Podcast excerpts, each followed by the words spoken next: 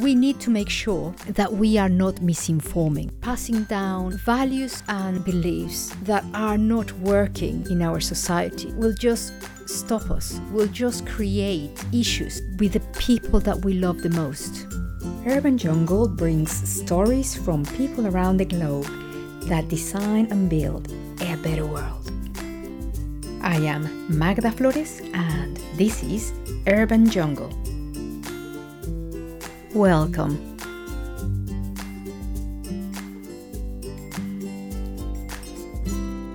Did you know that where we live and how we interact affects our well being? Yet, when we talk about well being, we tend to talk about me.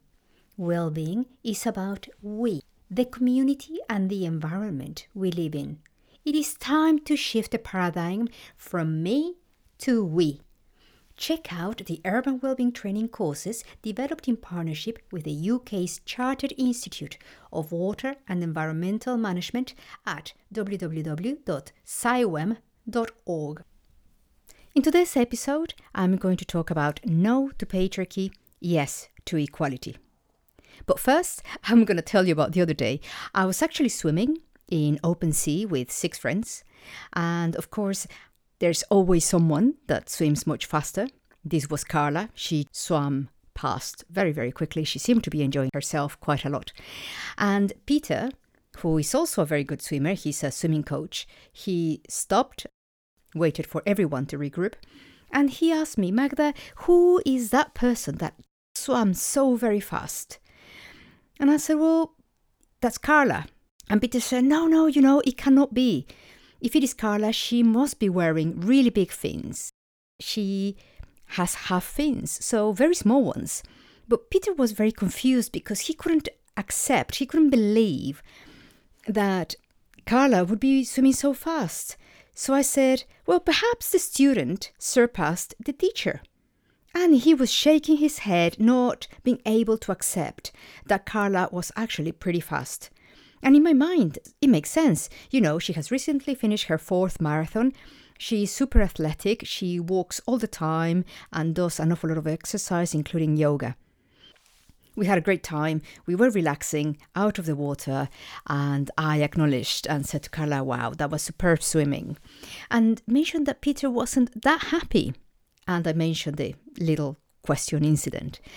Carla did say that it is normal that Peter gets angry because it's down to expectation, it's down to patriarchy. And I asked around in the swimming group, and I found out that people really were not aware how to identify a patriarchy behavior.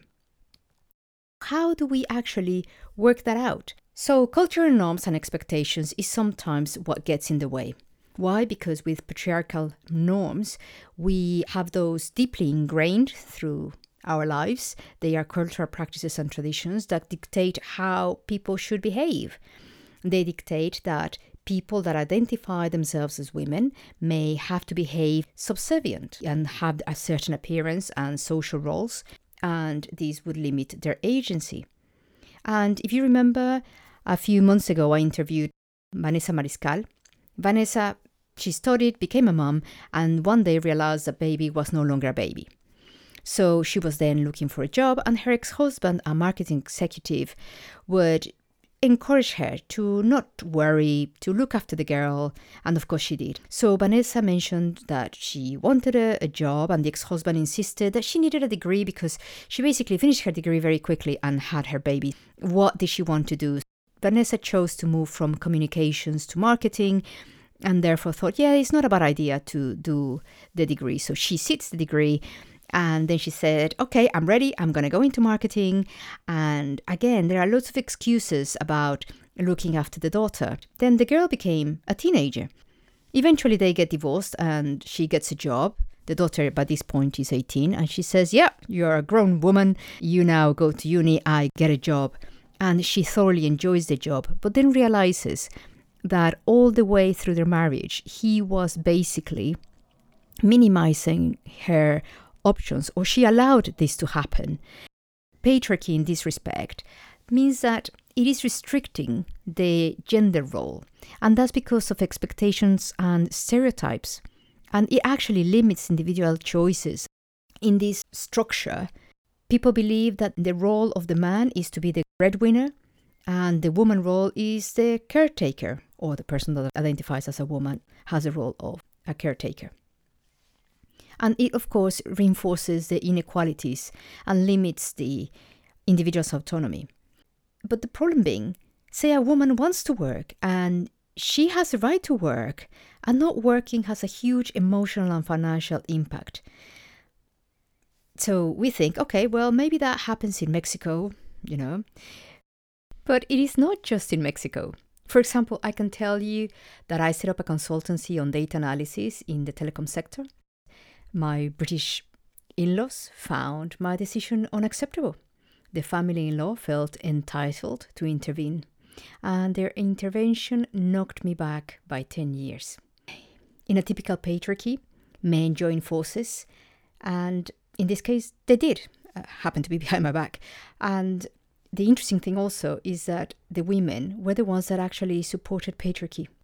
It also means that there are women that don't want to see other women fulfill their dreams. Or perhaps patriarchy dehumanizes people. Or perhaps they simply don't understand when someone has a purpose different to theirs.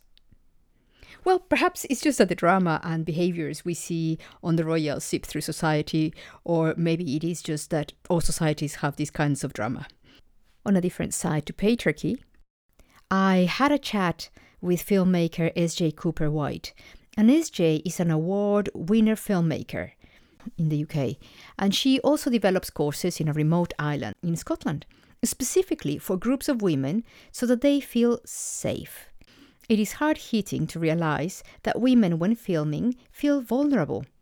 Imagine you are trying to film wildlife, and at the same time, you are keeping an eye out to avoid being attacked by a work colleague or a passerby. And SJ has actually defined these courses in a safe setting because clearly there's a requirement for this. It's a very interesting podcast that's number 50 called Nature Filming for Happiness. And the reason that it is Nature Filming for Happiness is because S.J. Cooper White shares experience of a health issue and how by watching her films it helps her recover. Keep an eye out for that one. On the other side of the scale, I talked to Huweida Aidaros. And she helps women in Yemen, particularly, where there is gender based violence in refugee camps. And Huweida worked for various international organizations like UNICEF, United Nations, and the Red Cross. And these sexual assault and harassment and trying to make sure that the gender based violence is reduced, it's something quite deeply ingrained in the Yemen culture um, in this particularly vulnerable setting. So if you want to know more, that's podcast 46. But there should not be this perpetuation of control and dominance of men over women. And, you know, going on to something that we know about and perhaps many of us have experienced is more in terms of the gender pay gap and how it is being addressed organizations have tried, and I myself have tried to address this where I have worked. But I have noticed, and I don't know about you, but in the last 20 years, there are a few more women board directors. But in the last couple of years, this seems to have gone down. So hopefully it's as a result of the pandemic, and now slowly we get more women in leadership roles. I would still like to see many more representing women in politics, in various different levels of government, and of course in management. I'm still a little disappointed that I don't see more. But perhaps it's certain sectors.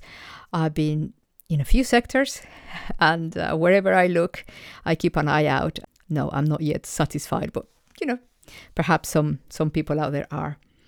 Women continue to earn less definitely than men for performing the same work. This pay gap is a reflection of systemic gender inequality and the devaluation of women's labor in patriarchal societies. So let's let's hope that higher levels of decision making truly includes women and these barriers and biases are actually reducing. One other big area where we see men's dominance And this is a, a very interesting question. What about reproductive rights? Is it the mother right or is it the fetus, the not yet born? Uh, what if it is a medical emergency or the result of rape? Now, many of us are very clear in our stand. But irrespective of what one may think, men's bodies do not experience death by childbirth issues or do not experience having to even consider an abortion. So, therefore, the decision should be on women. At the end of the day, throughout history, we know that women have always found a way of having an abortion. The point being, do we want it to be a safe procedure or a not safe procedure? Because it's going to happen. The political and legal systems have taken a long time to catch up. But generically speaking, in Europe, abortion is legally allowed up to 12 weeks, and in the UK, up to 24 weeks of gestation. Since 2021, abortion is no longer a crime in Mexico, although how legal it is, it varies by state. In 2022, Colombia, abortion request was legalized to the 24th week of pregnancy. But interestingly, in May 2023, so a few days ago, the state of Nebraska, USA, approved the 12 week abortion ban. And the state house approved the six week abortion ban in South Carolina. This is an incredible shift. It is a shift in political power. And it is amazing that this political power can lead to changes in policies and legislation related to women's reproductive rights. Women's reproductive rights are purely driven by male power, by patriarchy. And here I'm talking about men and women and all the genders that support patriarchy. So this is of all supporters of patriarchy, which is interesting to find women that are really supportive of patriarchy, loyal soldiers of patriarchy. How can we identify the main characteristics of patriarchy? Well, it is male dominance, male identification.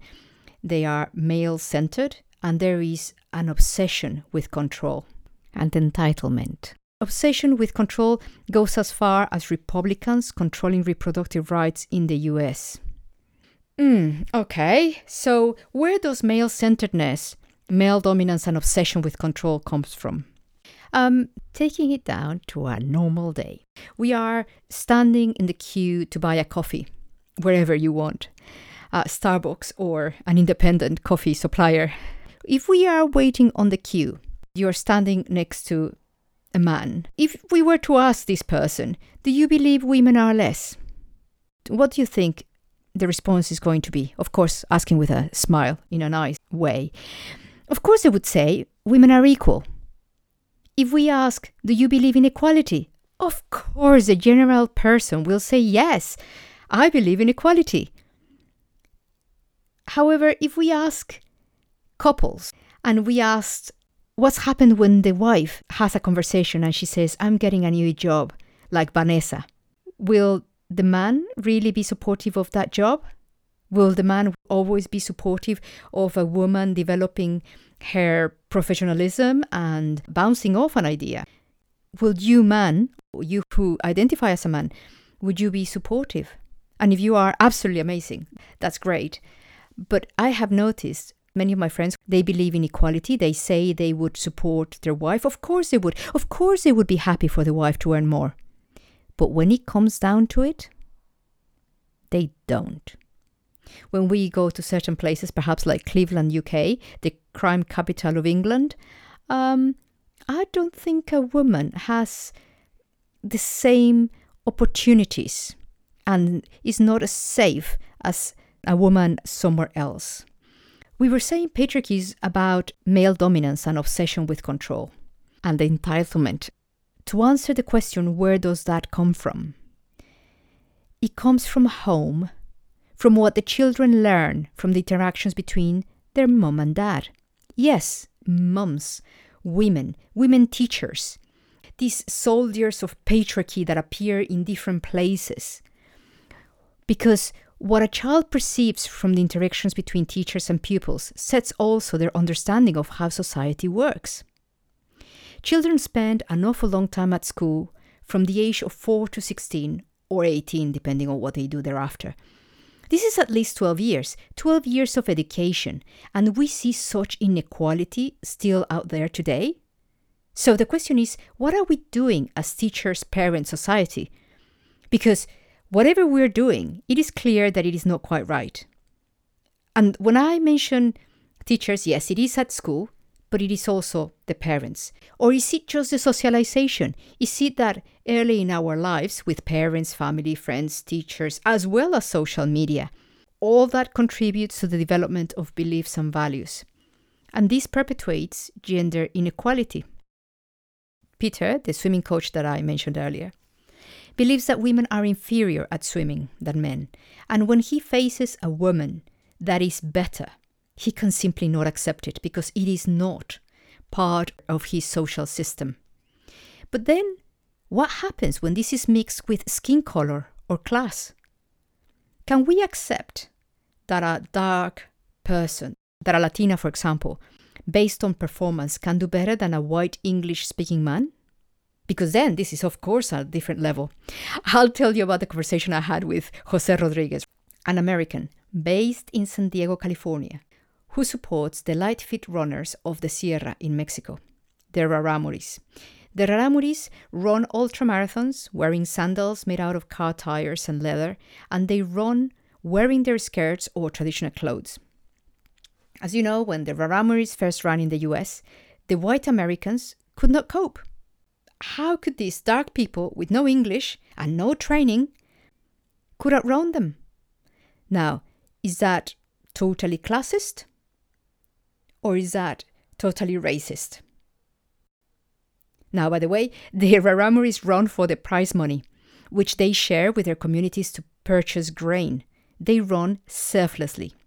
If you want to know more, go to podcast 44. That one is in English, or if you want to practice your Spanish, it's in podcast 43. Jose Rodriguez has Raramuri heritage.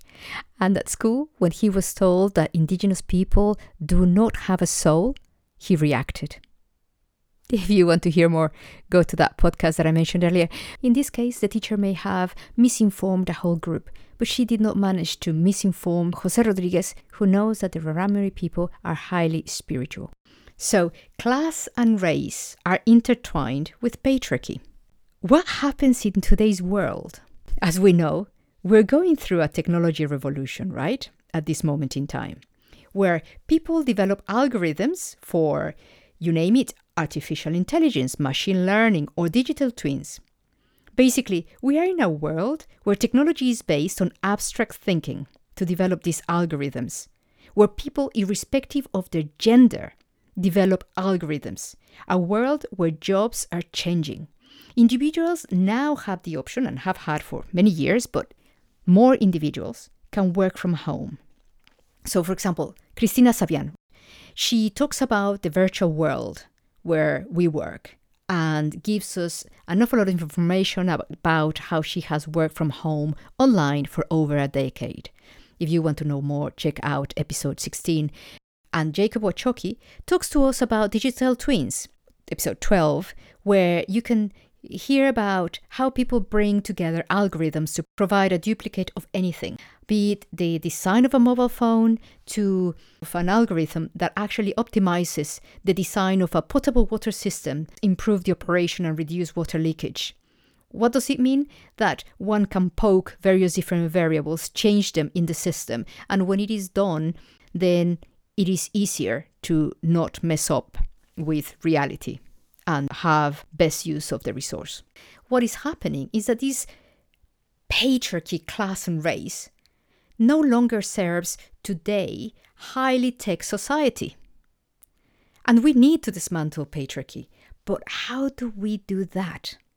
Well, we promote gender equality, we challenge the gender social norms and stereotypes, we advocate for everyone's rights, or people that identify as women, and we create more inclusive and equitable systems and structures that recognize and respect the rights and dignity of all individuals, regardless of their gender, race, or class. Can we teach that equality?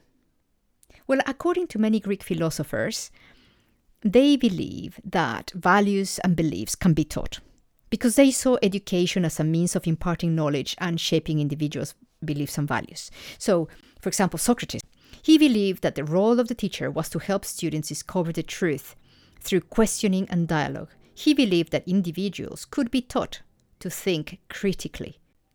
Plato, another great philosopher, he believed that education was essential for the development of virtuous individuals and a just society. He saw the education system as a means of shaping individuals' beliefs and values. And Aristotle? He believed that the education played a critical role, that good habits and virtues could be developed through practice and repetitions. But all of them thought that the crucial role in shaping individuals' beliefs and values was their critical thinking skills and to discover the truth for themselves. And with the social media that we obtain from various different sources and the communication that we have with the people that surround us, can we actually say that we think critically?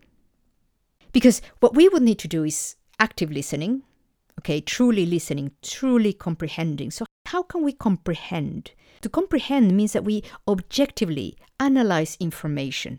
We gather information from many sources, not just one, not just our favorite news group, but also different ones, even ones that we would not normally agree. And then we evaluate the arguments and we form well reasoned judgments or conclusions. So, how do we cultivate this critical thinking? Because, you know, find out sometimes you say something and you can actually realize that people are not taking it all in. And that the critical thinking skills are not there. So we can ask thoughtful questions, begin by questioning the information that is presented to us. Is this really true? And try it with any news because sometimes the news that are presented to us are not quite right. Or through Twitter, through Facebook, or through any of the newspapers, whether it's online or physical prints. How is it supported by the evidence? and can we challenge the claims?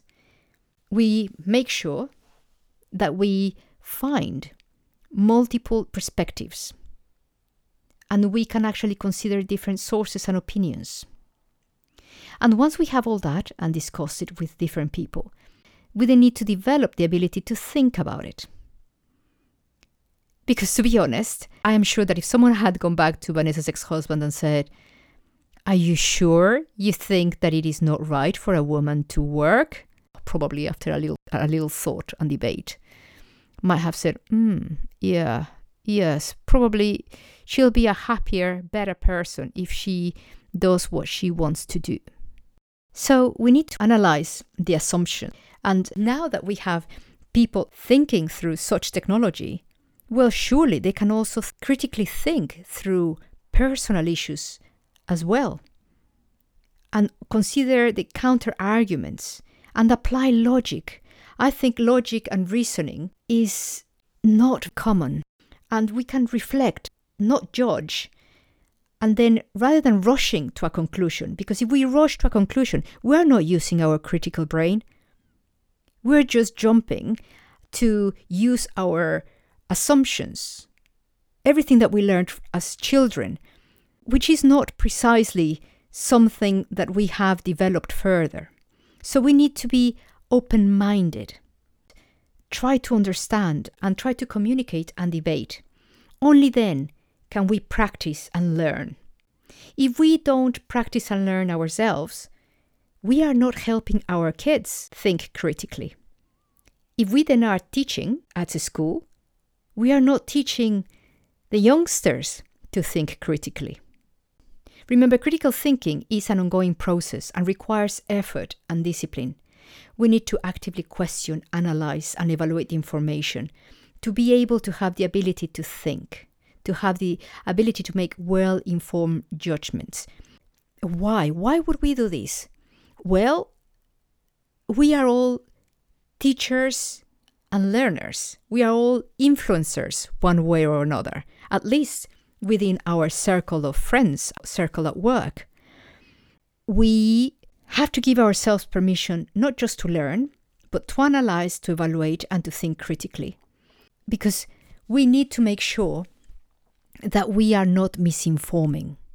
I think misinformation and passing down values that are no longer acceptable to our society or that are not helping our society and our communities are not just out of fashion, will stop us, will create issues with the people that we love the most.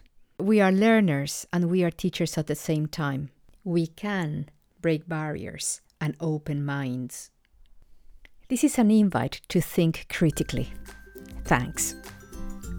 This is Urban Jungle with your host, Magda Flores. Thanks for joining, and if there is a topic or people you would like to hear from, all you have to do is drop me a line. My email address is urbanwsolutions at gmail.com. Urban environments need your help.